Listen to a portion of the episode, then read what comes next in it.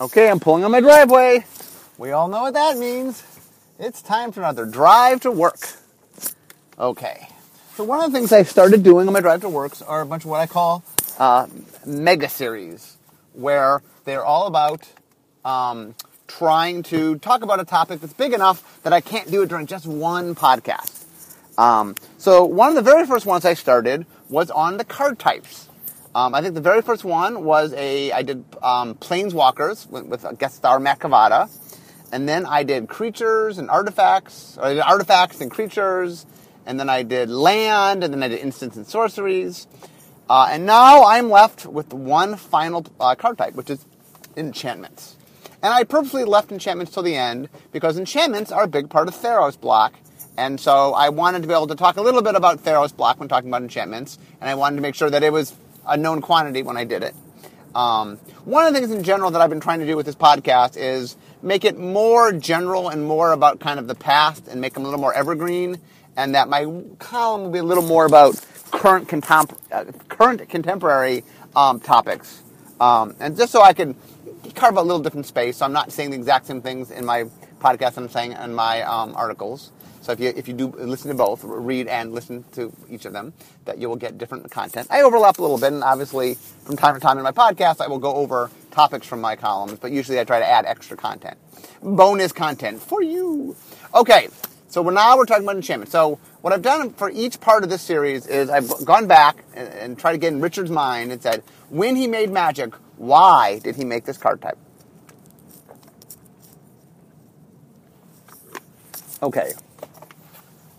I think the answer is well, Richard knew he wanted the five colors of magic, and that if you think about the kind of spells that you want to do, well, um, you know, clearly, for example, you want to be able to you know, throw lightning bolts and do things that have a momentary status to them that are like that are one and done. You do them and then they're done. You've done the thing.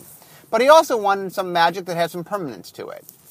Now, obviously, artifacts had a had a, a similar quality in that you wanted artifacts that kind of you had this mighty artifact and it affected all the environment around it. Um, but he also wanted some of that, just flavor wise. Look, I'm I'm a mage. I cast a spell, and it has an effect. It has a permanent effect. Um, and so enchantments came about mostly because I mean Richard wanted to enchant things. You know, Richard wanted to. I mean, so I think auras are slightly different than global enchantments. So global enchantments represent just this inherent concept of, um, you know, I want to change the environment and, and, forever it, you know, until you dispel it, you know, you disenchant it or naturalize it, whatever, that it, it, it affects it, the environment. Where an aura is the idea that I'm using magic, but instead of an environment, it's, on a thing. I, am I'm, I'm enhancing, I'm enchanting a thing. Um, now, I don't know what came first in Richard's mind. I don't know whether he had auras first or whether he had global enchantments first. Uh, I use the term global enchantment, by the way, because once upon a time we used to refer to them as global enchantments and local enchantments. Uh, we now call them auras, but uh, around the time of Mirage, in fact, there's a pair of cards, Mirage, one that de- destroys a local enchantment, one that destroys a global enchantment. We never really came up with another term for global enchantment, so uh, one of the things you'll notice in my podcast is if we once had a word for it and we've since decided we don't want to use that word, but we haven't replaced that word with another word, I'll just use the old word. Uh, fizzle is another classic example where, you know, I guess you don't fizzle things anymore, you counter them. But counter means so many different things that if I want to explain the concept of fizzling something, I'm like, well, I'll just use fizzle. So you can tell uh, my, my old timerness shows through a little bit, and I, I, just use some, some terms that are like, well, it, it, it was functional. And, and I, one little side note, real quick, is I'm big on the power of words I mean, we had a uh, we had a, pod, a, podcast on flavor text. One of these days, I'll do a podcast on names. Uh, but I, am a word guy, and I'm a big, big believer that words, if used correctly, have great power to them. And so, I, in fact, one of my big things in R&D is finding concepts that I think are important and then naming them so that R&D can talk about them. One of the powers of names is that when you graft concepts to names, you now allow people to have a dialogue about those concepts. And so, you know, whether it's the psychographics or it's New World Order or it's just different, you know, virtual cards or van- even vanilla, uh, vanilla and French vanilla and, you know, all that. I've been a very big advocate of creating vocabulary for R&D because it helps when you're able to talk about something, you become conscious of it. It's just the way language works. that if it's a concept that isn't named, it's so much harder to communicate it, and it's harder to have a dialogue about it. Anyway, a little side thing. Um, so I believe that Richard wanted to enchant things, and he wanted in colors. Like to say only artifacts could make global things. Well, you're missing a lot of cool magic. You know, there might be neat things I want to do that are very color oriented. Um, now, one of the ongoing things I talked about this when I talked about artifacts is, mechanically speaking, there is a thin line between artifacts and enchantments, uh, a, a crazy thin line, and one of the things that we tend to do in magic is we stretch boundaries. So one of the things is we, from time to time, will take one of the few differences between enchantments and artifacts, and we will stretch those. And I, I do them because there's reasons to do them, and I, I kind of, you need to be able to stretch boundaries, but one of the dangers of the boundary stretching is when the boundaries are so thin as between artifacts and enchantments that the stretching of them, because in my mind, and there's two ways to view magic. One is it's an ever changing game where you're looking at the current version of the game and seeing that it ebb and flows. Uh, and there's another way to look at it is it's conglomerate. That magic is everything. If we ever made a card, that is magic. Um, as a designer, it's hard for me to take the second stance because I have to believe that I can change things and adapt things. And that if I just assume like, well, it did it, ah, I guess it did it. Like, it just becomes a hard system to create. That the reason we have rotations and the reason we do things and the reason limit is important and their standard and stuff like that was we want things to rotate out. We want to have different environments. The magic is more fun if it's not just everything. It, when you're additive, there's always so little you can change the environment because things exist. Um, and so my take on it is when I stretch enchantment or artifact boundaries, it's just for a little bit of time and they go back. So right now, as an example, um, one of the biggest differentiations between enchantments and artifacts is colorlessness, colorlessness, or color, colored or colorlessness. Um, you know, artifacts are anybody can cast with the, with the, your generic mana, and you know they they can go in any deck. Where an enchantment has colored mana, and you know what happens is um, like along comes uh, what was the first set to do? I guess was Shards of Alara, where we had this neat concept with Esper, and you know, the, the creatures themselves were improving themselves to the point where they were becoming artifacts. So it was kind of neat to make all the creatures artifacts, but now made colored artifacts. Um, and from time to time, like uh, um, uh, New Phyrexia also, we found a different way to use artifacts in a way where they were colored artifacts. And I mean, it's something where, and once again, in Theros with the uh, the weapons of the gods, like every once in a while we make something where it makes sense that it's an artifact yet it's colored. Um, and and also, I mean, the artifacts in Theros is an artifact and an enchantment. We talk about blurring the lines; it's both. Um, but once again, in my mind, those are the exceptions and not the rule. And that okay, every once in a while we make colored. Um, artifacts, but that's not what defines artifacts. Artifacts are colorless, and that you know every once in a while we bend that, but that's not the bending of it is a special occasion. It's not something that's the the default. The same as, for example, that enchantments don't tap. Uh, and in future sight, I've screwed around. Like I, we were trying to show you potential futures. I, I had a you know a tapping enchantment because I wanted to show, ooh, maybe maybe we could do that. I, did, I had really no intention of going there. Although, although to be honest, here's another important thing to understand: is uh, I always set down rules. I write columns, I have podcasts, I set down rules. And then we go to break the rules, and people get mad at me. They go, you said it was a rule. And then I'm like, no, no, no. That's the default rule. Magic is a game that breaks its own rules. And the important thing about breaking rules is understanding when and where to break them. Meaning, you shouldn't break rules to break them. You should break rules because you are trying to do something, and that makes natural sense. The perfect example is the equipment, uh, the weapons in, in Theros um, which was we wanted, you know, it all started with uh, Heliod had a spear, okay? He had this light spear that he would smite people with. And I'm like, okay, well, that's a pretty, that's pretty cool. Well, how, if Heliod has a spear, how do we not make the spear of Heliod? That seems pretty awesome. We should make the spear of Heliod. Um, and so what happened was that, okay, let's make that. But then we had this other thing that said, well, all the creations of the gods were enchantments. So, you know, the gods are enchantments, their creations are enchantments. Well, why would the one weapon not be an enchantment if everything else they make are enchantments? Clearly, they made their weapons. And so, like, well, okay, I guess it needs to be. I mean, it's an artifact. It's clearly an artifact. And it's, by our definition, it's clearly an enchantment. So we made sure mechanically that it represented both. But we're like, look, it, it needs to be both. It's just, it is both. You know, there's not a lot of cases where something should be an enchantment and be an artifact. But we found a case where it made sense, and so we did it. Um, And that's not us saying, oh, from now on, enchantments and artifacts can just be the same thing. No. It's like this one case, it made sense. In Esper, it made sense that the, the Esper, creatures of Esper were colored. Or in Rise of the Eldrazi, I think we made colorless enchantments. Uh, I'm not 100% sure, but uh, we could have if we didn't. My gut is we did, but um, you know, and so it's possible to make an enchantment that doesn't have color. You know, I mean that's possible. We could have made it. I think we did. If we did, we could have. But uh, you know, that, that was a case where okay, the Eldrazi are colorless. We could do that. Um, but essentially, the, the, the, dividing line is enchantments are meant to be colored things. Enchantments are meant to represent um, uh, magic with permanence.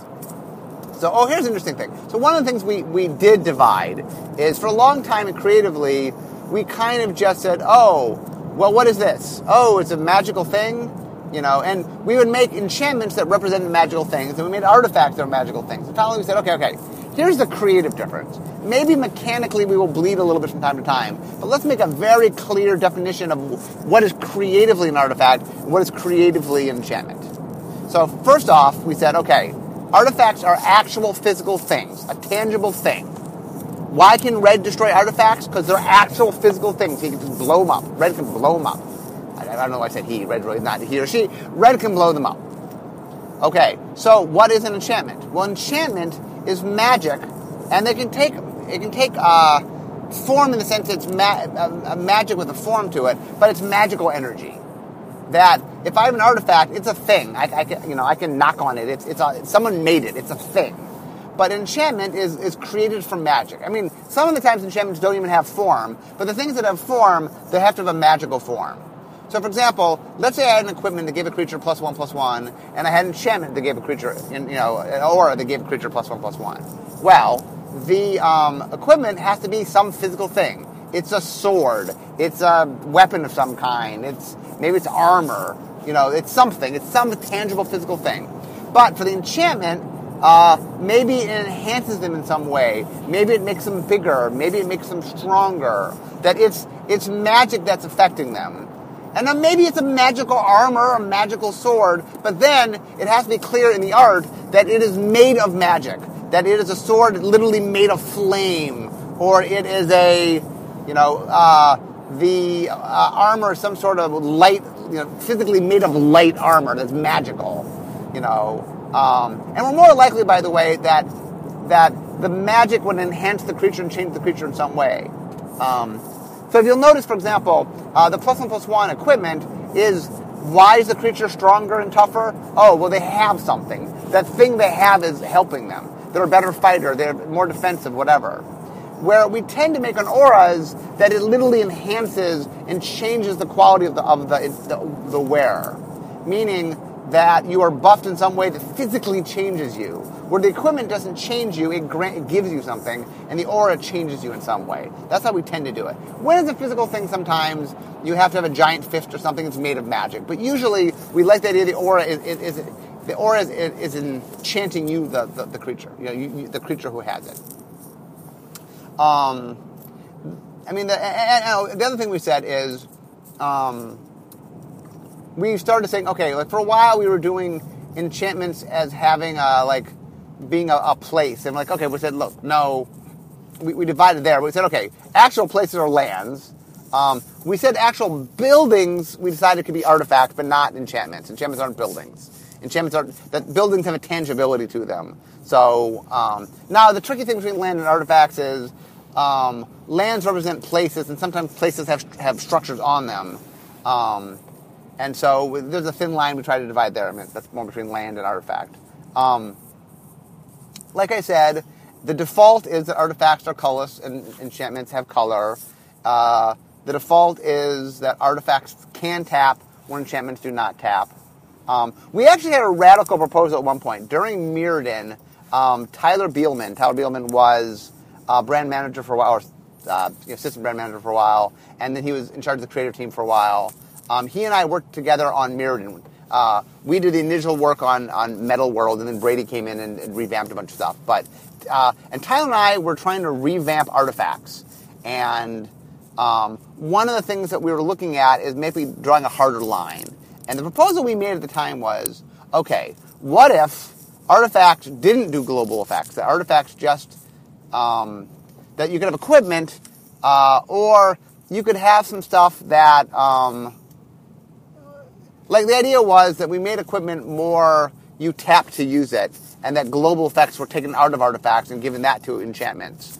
Uh, and we talked about that, and we said, okay, we, we, listed all the artifacts that were important, that were global, and said, well, what if, what if you know, um, you know, Howling Mine isn't an artifact; it's just a blue enchantment, and what if, you know, and we looked at all of them and we, we thought about making this clean break, but in the end, people decided that there's just some cool artifacts that kind of like affect the entire state and they, were kind of neat. And there's some things that you want to do in artifacts that made real sense to the flavor of an artifact. Um, you know, idea of this, this mystical orb that enchants everything. So we ended up not doing it. We, we talked about it and it would have been a much cleaner divide mechanically. Um, but one of the things, here's a good side to talk about, which is um, one of the things that's tricky is there's a lot of things that flavor do for you that um, flavor is dangerous in that you want to be true to flavor, but that flavor, if you follow flavor all the time, it messes with your mechanics. Like one of the, one of the truisms that I've said is, look, any color you could come up with a in in flavor way to explain why any color will do most anything. You know, that it's not like there there isn't the colors are robust, the philosophies are robust. You can come up with things. I mean, the classic example is the bees in green, right? Green has insects and it's nature, and you have bees, and but the problem with bees is that um, what bees want to do to be the flavor of bees is they want to fly, and green doesn't do a lot of flying and they want to cause damage because bees damage things, and you know green doesn't really do direct damage to other creatures, and so like, you know, it, one of the things that, that that's dangerous is that we would do this thing where someone would come up with a card, and mechanically the card didn't really fit, but flavor wise, oh, it was this. And and one of the things that I, have been trying to get across to R and D is that just because something is an awesome flavor fit, you, that the color pie is important, and that you know, flavor is more flexible than the color pie. Um, and sometimes to get the flavor you need, it's just a multicolor card. That, that every possible flavor cannot be covered by monocolor cards. And that sometimes you want to do it right. Look, you, you want to do angry bees, maybe it has to be green red or green black or something in which you can, you can or actually green red's not great because of flying, maybe green black. Um, you know, that if you want it, you have to do something that can convey the things you need to convey. Um, and that you just because you can come up with the flavor, you know, and the flavor fits in the color pie doesn't mean that that is justifiable to make the card. Um, and, and, and, and the reality is just, I mean, when you come to the, the, the sort of the center of it, which is that mechanics don't have the flexibility of flavor. Flavor is just so much more flexible. And that um, we're trying to stay true to the philosophies, but just because the philosophy can bend in a direction, you have to make choices on where you're bending in your philosophy. Um, and that if you don't have, if you bend too far, you can cause problems. And like I said, the enchantment artifact bend is one of the, the areas where we goof around with the most. That it's a dangerous area. Um, part of me, the, the, the, the, mechanical side of me, thinks that maybe Tyler on my idea was a good idea of just make a hard fast. Um, but in the end, we're like, okay, there's good flavor we're giving up. We want to be careful. You know, you don't want to abandon good flavor, but at the same time, you can't be victim to flavor and have mechanics suffer to flavor. So there's a balance. It's a tricky balance. Um, I mean, one of the things is we're 20 years in. We're like, shouldn't we have figured this all out? And the answer is the reason we haven't figured it all out is on a case by case basis, we have to make decisions. You know, New World Order is all about saying we want to limit complexity. That doesn't mean there's no complexity to common. It means we have to be careful about where we choose to put it. You know, New World Order, 20% of the cards get complexity to common, essentially. Like, there's a certain number of cards that get red flag that we're allowed to do, and the core of it is saying, well, where, how do we want to use this? That's a big part of design, by the way, is not that you can't do something, but understanding restraint. Um, I'm going to give a parallel, uh, which is that I'm, I'm on a diet. Uh, and my diet basically is that I was having too many sweets. Uh, and obviously, eat a lot of sweets, you gain some weight. I had too much weight. I wanted to lose some weight. Uh, and I realized, well, it wasn't just sweets. I just I was eating more than I needed to eat. you know. But what I, I said is, okay, I said, here's what I need to do. I need to figure out when sweets are important to me, because I knew if I cut them out, I would just never. Any system which I go, I'm just never doing something that I want to do, eventually will fail, you know, because it's just human nature that you can't give up something that you inherently want because your human nature overridingly will will rationalize it away and push you toward it. So what I said is, okay, the key to making a diet work for me was allocating it as saying I get some sweets, but only a little bit, and I have to figure out where and when it's important to me. And that way, every time I went to have a sweet, I had to say, oh, oh, is this important? I only get so many sweets a week. Is this important? Is this something that's worth using that allocation? And it's been very, I've actually lost 20 pounds. It's been very successful for me um, to say, look, food is something that I need to have some of, I need to eat, but I need to be cautious about when to eat. And I can't eat just to eat.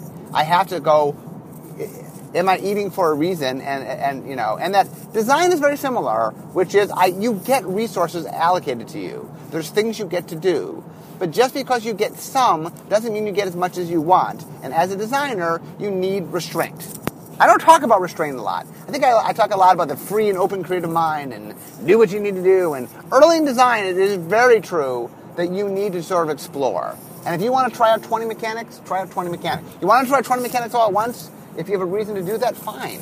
You know, early design is, is about sort of uh, indulging to a certain extent. But later on, that there comes a point in design where you need to allocate and say, okay, I have a resource. And a very good example is I have a cool new mechanic, but common can only be so complex. How much of it do I want to put in common? Where do I want to use in common? What's the best place to use it? You know, complexity is a lot like sweets, uh, lower rarities especially, where it's like, I don't get a lot. I got to pick and choose. And when I choose a card, much like me choosing the sweet, I go, is this really where I want to spend the points? Is this where I want, you know, is this where complexity is going to do me good? And part of the time, you know, one of the ways that New World Order I think has done us a lot of good is just making me, or you know, R&D in general, uh, have to think about when and where we do things. Much like my diet is just me saying, okay, when and where am I going to have the things I want to have, you know, and that I think there's times before where we're like, ah, whatever, sure, and we just make comments that in the big picture we shouldn't. Just like I would eat things, did I care that I ate them? I just, oh, it tasted good and I ate it. But when I stop to think, I go, wow, I only get so much sweets a week. Is that worth my sweet? And the funny thing is now, now, I have a, my, my quality level of my sweets is so much higher because I just don't eat garbage. Like when I go to eat something, I'm like, okay, I'm going to allocate and I'm going to make sure that I have something that I want. And that I've cut out a lot of junky sweets. that, Like, really? Did I need? Just like New World Order cut out a lot of junky complexity. It's like, really? Do we need that? No. Um, and so, I mean, one of the fine lines, I mean, it's interesting this conversation comes up between enchantments, is that we have tried to figure out where the the line on enchantments and where we get to, to have our, our, our sweet treats, if you will. Notice the only artifact enchantments in 20 years in the game are on five super high profile cards that are very, very evocative of what we're trying to do. You know, the idea of having gods with equipment, I mean, it just, it, it goes to Greek mythology, you know, and we wanted that. We're like, look, Heliod has his spear. He has it. That's important. And if Heliod's going to have a spear, we want you, the players, to have the spear you know. And I feel like, did I allocate it correctly? Did I put it in the right place? I think I did, you know. And it's not saying, hey, artifacts and enchantments mean nothing. It said, look, here's a place, here's a tiny place. It's just the stars align. It's important. You know, the rare cards. It was a cycle. It's something that has a lot of focus. It's okay. I'm going to do it there. You know, and that trying to figure out when and where. I mean, one of one of the problems actually with Future Sight, when I look back about Future Sight, is Future Sight wasted, Future Sight, if you will, was the idea of me saying, okay, oh, I'm at a, I, I'm gonna, I'm gonna fill this up with just every treat you can imagine. And it's kind of like someone comes, and I think the reason that people love Future Sight is it's fun to go to a room full of treats and sample. And oh, this is good. Mmm, that's good. Mmm, butterly delight. Mmm, tasty. And you know, and have a little this and a little that, and you gorge yourself, right? And at the end of it, I don't know how good you feel, but during it you feel awesome because just you like it, it's this taste sampler of all this deliciousness. But in the end, you probably have a stomach ache, and then it makes it that much harder next time I'm going to deliver something. You go, oh yeah, oh yeah, I had that before. I had that once before, and it's like, oh, like I, you know, I'm not sure if having the one place where you uh, enchantment that taps, like was that some random card that no one remembers that like that. That's where I'm getting my, you know, I, anyway. I feel like Future Sight, um, and a lot of my lessons here is that a lot of early designs I wasted a lot of stuff, and now we're, we're suffering the consequences to a certain extent. That it's like I, I only have so many tools at my disposal to surprise me and do cool things. And every time I do something that I've done before, I have to find a new way to do it, or I have to find a context, you know, a creative context that it makes sense in. And that it just becomes harder and harder. I mean, one of the tough things about my job is that I, I always joke that the audience is the Borg. Because uh, in Star Trek, one of the big enemies is the Borg. And the Borg is a collective. And once you do something against it, it learns about it. So every weapon is only usable once. Once you use a weapon on it, it adapts, and now that weapon is no longer usable on it. Um, and I joke that the audience is like the Borg, that I, I have my tricks, but like, you know, now, I mean, we can repeat things, and uh, time helps us a little bit, and, you know, players are excited to see things come back. So it's not 100% true that I can't reuse things, but I have to be careful, and using something that isn't really using it to its potential makes it harder for me to use it again. It's kind of wasting something, and that, that's careful. Um, what else about enchantments? I think the thing about enchantments is, uh, and Theros plays into this, which is, let me talk about auras for a second. Auras are this interesting thing, in that when you make the game and you study beginners and you study sort of the, the, the learning curve of a player, um, one of the things you learn is that beginners tend to do what they think is fun. Um, and that beginners make this false assumption, which is if they think it's fun, they assume it must be good. Uh, now, now, to be fair, to be fair, that in design, a lot of what you're trying to do is make sure the things that are the most fun are good. And so I think where it comes from is that when you play games, if you play good games, you know, the most fun part about the game usually is good. Um, and one of the things in Magic, which is interesting, is we have found sections of the game that the players enjoy that happen not to be that good. Auras is a classic example. And that auras are, they seem awesome. Like my creature gets better, and now I just beat you up with my bigger creature. But because card advantage is so important, the idea that, you know, that your opponent could spend one card and you lose two cards, that, you know, I have a creature with enchantment on it and they destroy it. Well, now I've lost two cards. That that that disadvantage in uh, card advantage um, ha- makes auras usually not good. And we have spent 20 years trying to figure out ways to make auras better. Because here's the thing people like auras, they are fun. They are fun. In fact, I used to do a thing called Deck Clinic, where we'd go to conventions and I'd sit down, people would show me their deck, and I'd make advice on how to make their deck better. And one of my common deck advice back in the day was here's a tip you want to have more creatures than creature enchantments. Um, people love creature enchantments. The beginners love creature enchantments. Um, and one of the reasons I knew Theros would do well is one of the maxims is if I see people doing something and it sucks, the strategy sucks, but they keep doing it, what I say is, oh, that means they enjoy it. They're having fun. Because they ain't winning. They, you know, winning is fun too, and sometimes you will do things just because it wins. You know, it's intoxicating winning. And you will do mechanics that you don't find fun, but they win because winning is fun for you.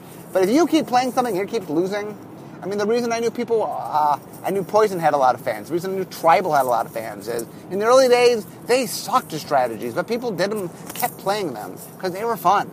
Um, and I knew that if I'm in an environment where uh, we would call it Voltron environment, which means you build it up, you know, you have a creature and you keep building on it. That I knew in an environment like that where the, strategically it actually was the right thing to do, that players would have a blast. Because you know what? It's fun. Auras are fun. It's fun building things up. Um, and one of the things we've done over the years is we know auras are fun. And so we've tried to come up with every possible way we can think of to try to make auras better.